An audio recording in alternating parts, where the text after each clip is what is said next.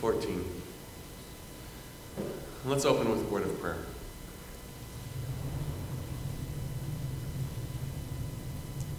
Father, this evening we do confess that Christ is enough. In the midst of crippling fears, in the midst of seemingly unending pain, when we don't understand,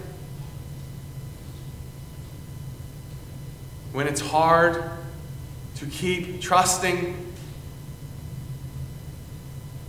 Christ is enough. Christ is enough for me. As we come to your word this evening, Father, may your Spirit work in each and every one of our lives. May you open our eyes to see Christ.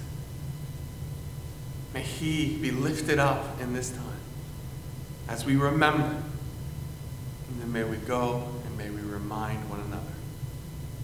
Pray that you would work for your glory. In the name of Jesus Christ, amen.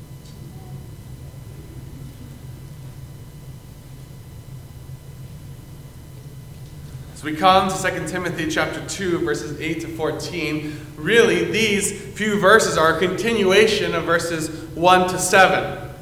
We could have done all 14 verses together. We just would have been there for a long time last Sunday night.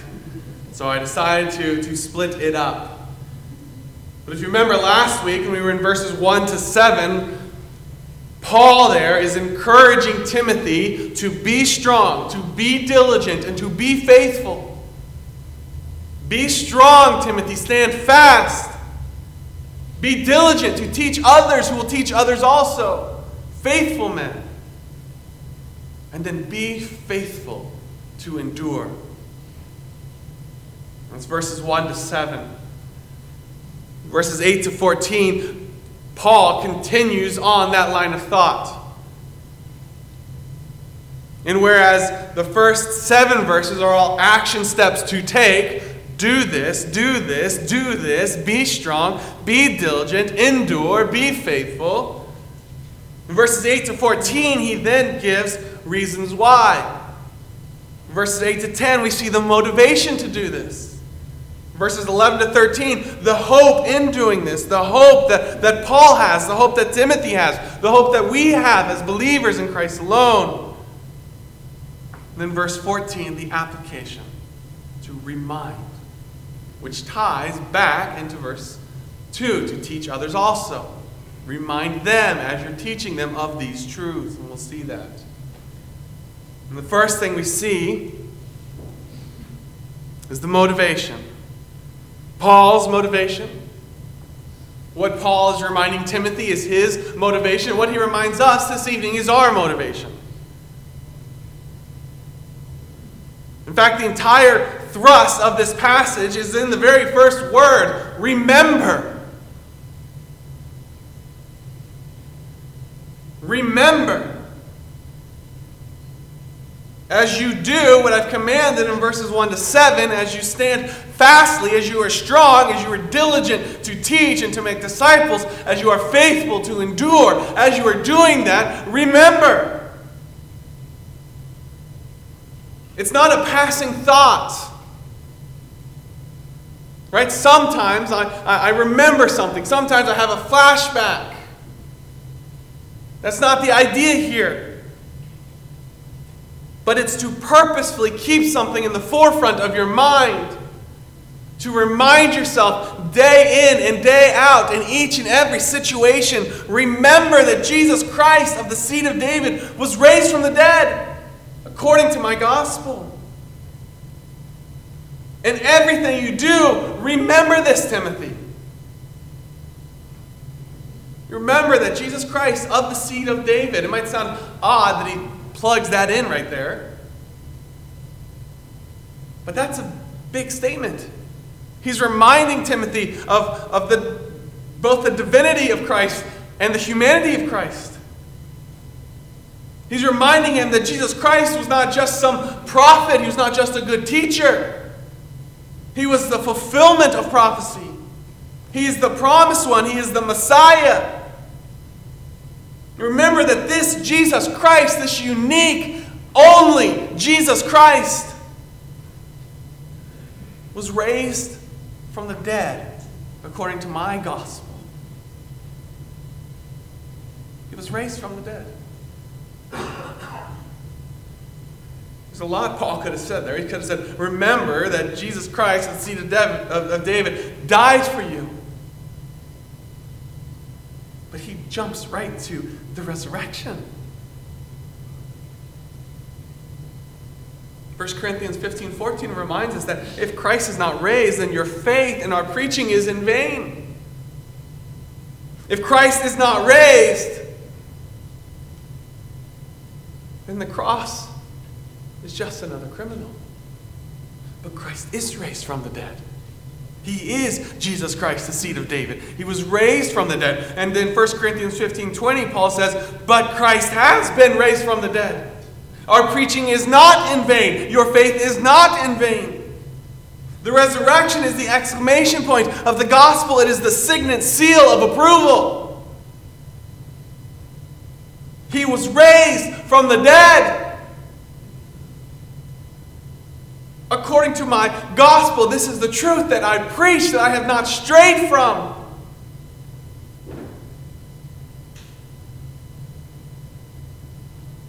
My gospel.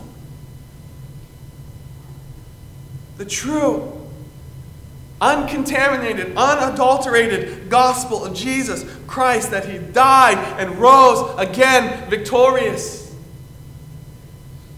Remember that, Timothy. In everything you do, remember that. In fact, in everything you do, remembering that, let that be the motivation. That's what motivates Paul. He goes on here in verse 9, for which I suffer trouble as an evildoer. I am currently suffering trouble for this reason. This is my motivation in suffering. I endure hardship I endure slander. I'm suffering as an evildoer. They've lied about me. They've said that I'm evil. All I've done is preach the gospel. All I've done is told the truth. But I'm suffering as an evildoer. And yet I will suffer if that's what it takes. I will even suffer to the point of chains, even to the point of death, as he will do in just a little bit. What a triumphant statement comes next. I am suffering. I am suffering as an evildoer. I have been lied about, I have beaten, I have been slandered, and I am willing to do this, even to the point of death, because I remember that Christ has been raised, and because I know that the Word of God is not changed, chained. Because I know the power of the Word of God. I know that the power of the gospel is not in the preacher of the gospel, but in the God of the gospel. I'm held down. I'm in chains, but I'm in chains, but I will preach. I will remember Jesus Christ, the seed of David, who was raised from the dead. And I will continue to be faithful to that, even in chains. Therefore, because of that truth, and because the Word of God is not chained, because the Word of God cannot be chained, it cannot be held down, it cannot be quieted. Therefore, I endure all things. I can endure, and I will endure. Because the gospel is powerful, because Jesus is risen from the dead. And because Jesus is risen from the dead, I cannot stop telling people this truth. And I will do this for the sake of the elect, that they also may obtain the salvation which is in Christ Jesus with eternal glory. The sake of the elect, those who will be saved.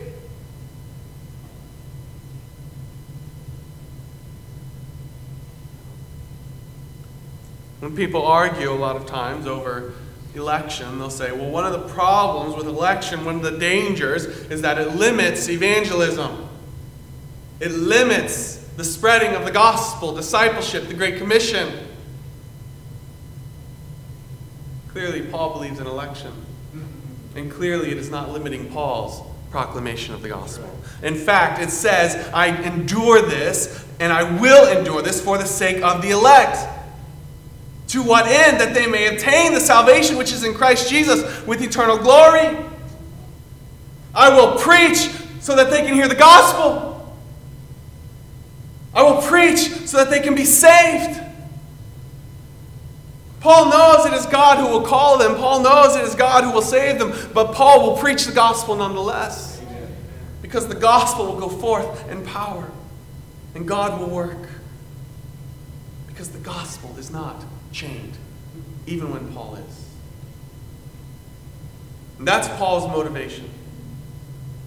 And Paul's encouraging Timothy to let that be his motivation as well. Timothy, remember these things. Secondly, verse 11 to 13, Paul's hope. This should be Timothy's hope. This is a faithful saying. It's a summary of key doctrines to, to, to hold tight to, to remember. There's four groups here. For if we died with him, we will also live with him. If we endure, we shall also reign with him. If we deny him, he will deny us. If we are faithless, he remains faithful. He cannot deny himself. If we died with him, we will also live with him. Harkens back to Romans 6, verses 4 to 8. I encourage you to write that down and go back and, and look at that later. Romans 6, verses 4 to 8. If we have died with him, we will also live with him.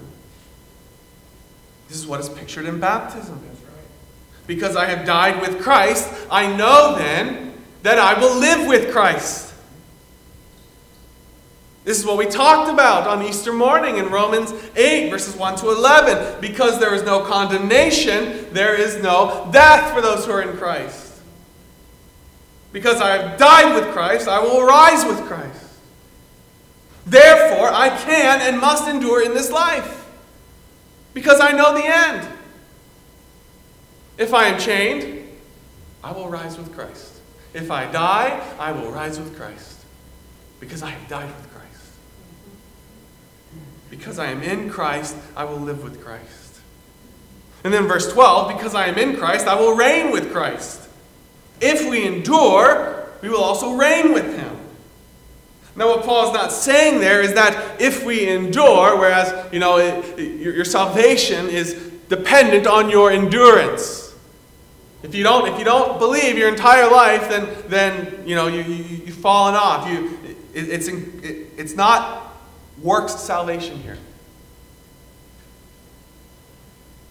It's faith that saves, not works but faith endures. And that's what Paul is saying. An evidence of your faith is your endurance. If you endure, you will reign with him.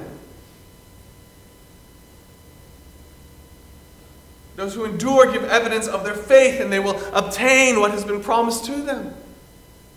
They will one day reign with Christ.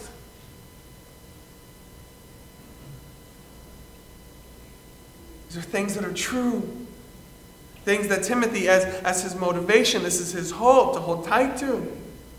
I will rise with Christ if I am in Christ. I will reign with him if I am in him. Secondly, though, well, thirdly, continuing here, God is just. And if we deny him, he will deny us. This is not the loss of salvation, but it's someone who, who never had faith. It's someone who did not endure, someone who, who, who it's, it's an admission of someone who, who never had faith to begin with. It's total denial, apostasy. And if you never believed,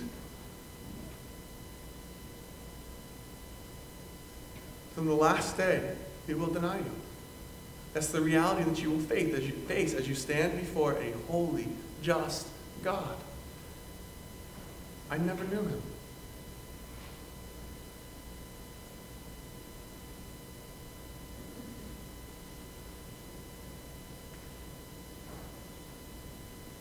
God will be faithful. He'll be faithful to save, but he'll also be faithful to judge. And if you deny him on that day, he will deny you. Verse 13 If we are faithless, he remains faithful. That word there, faithless, it could mean one of two things. It could either mean without faith, or it could mean struggling in faith. I lean towards someone who is struggling in faith. I think the context leads towards that. He's talking to Timothy. Timothy, if you are struggling in your faith, even when you're faithful, be encouraged because God, even when you're faithless, be encouraged because God is faithful. But either way, the promise here is the same. If you are faithful, God is faith. If you are faithless, God is faithful. If you are faithless, as, as we often see in the Psalms, right? We see David struggling with that all the time. And yet, what conclusion does he always come to? That's right. God is faithful. That's what I will cling to. That's what I will hold to. So if you're faithless, as in you're struggling in your, in your faith, with whatever circumstances you find yourself, be encouraged with this truth that God remains faithful, regardless of your faithlessness. But at the same time, if you are faithless, as in you don't have faith, God is faithful. That's what we've just seen. If you deny Him, He will deny you. He will be faithful to judge you, just as He is faithful to forgive. He'll be faithful to judge the unbeliever, and he will be faithful to keep the believer. Because God is faithful. And that's the conclusion that he comes to. Why? Why are all of these things true? Why is it true that in Christ I will live with Christ? Why is it true that in Christ I will reign with Christ? Why is it true that in Christ I, I can endure because God is faithful? Because he cannot deny himself. It's not about you and I, it's about God's unchanging character. It is who He is. He is simply faithful. That is Paul's hope. I can endure. You can endure, Timothy. Look to the prize. Look to the end. Look what God has promised. Remember that He is risen. And know that because He is risen, and because you are in Christ, you will rise. Know that you will reign with him. At the same time, look at the other side. God will judge you. You will face condemnation if you have not believed. God is faithful. Let that be your motivation, Timothy, that God is faithful.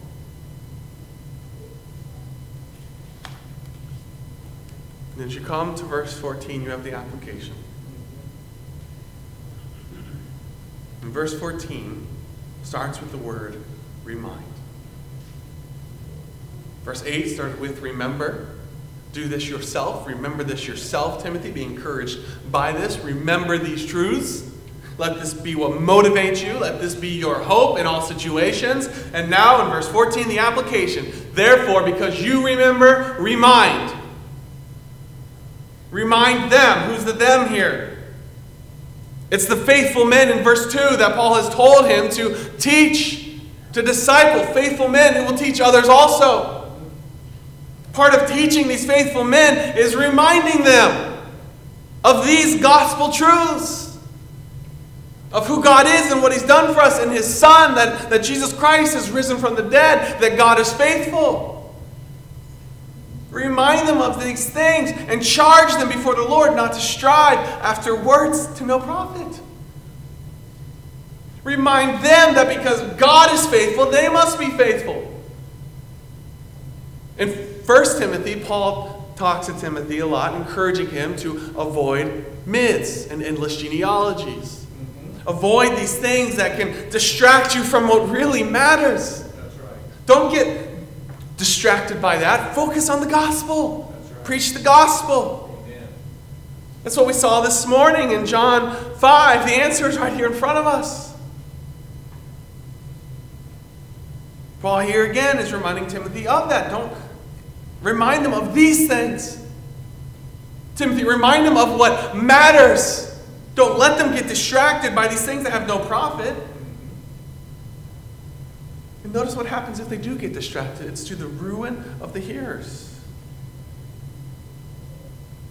When those who preach and teach, when those who we follow fail to remember the resurrection of Jesus Christ, the hope that is ours in Him, when they fail to remember the faithfulness of God, they become dangerous.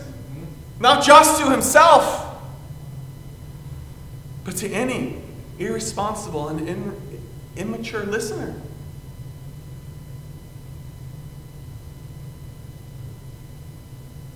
Those of you that God calls to preach and to teach, remember, be faithful. Those of you who are not called to preach and to teach, remember and be faithful. This is why we listen with our Bibles open because it doesn't matter what the teacher or the preacher is saying if it's not in the Word of God.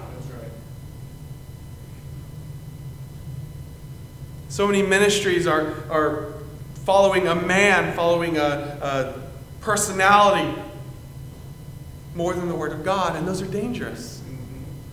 Even if that man is faithful, it's still dangerous. Don't follow a man, follow the Word of God. Amen. It's to the ruin of the hearers, those who are going to teach other men, let them be faithful. But it's still your responsibility to follow along in the Word of God. It's still your responsibility to call out false teaching, to address it, not to let it slide.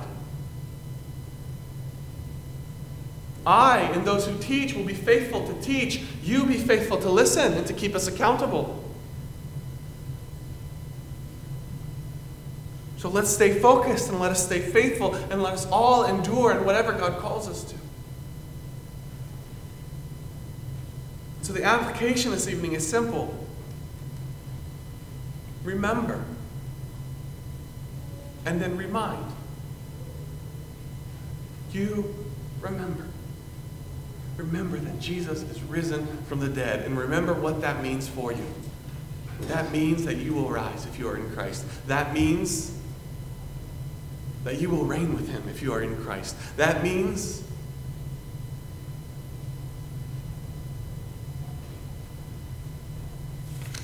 Let me look.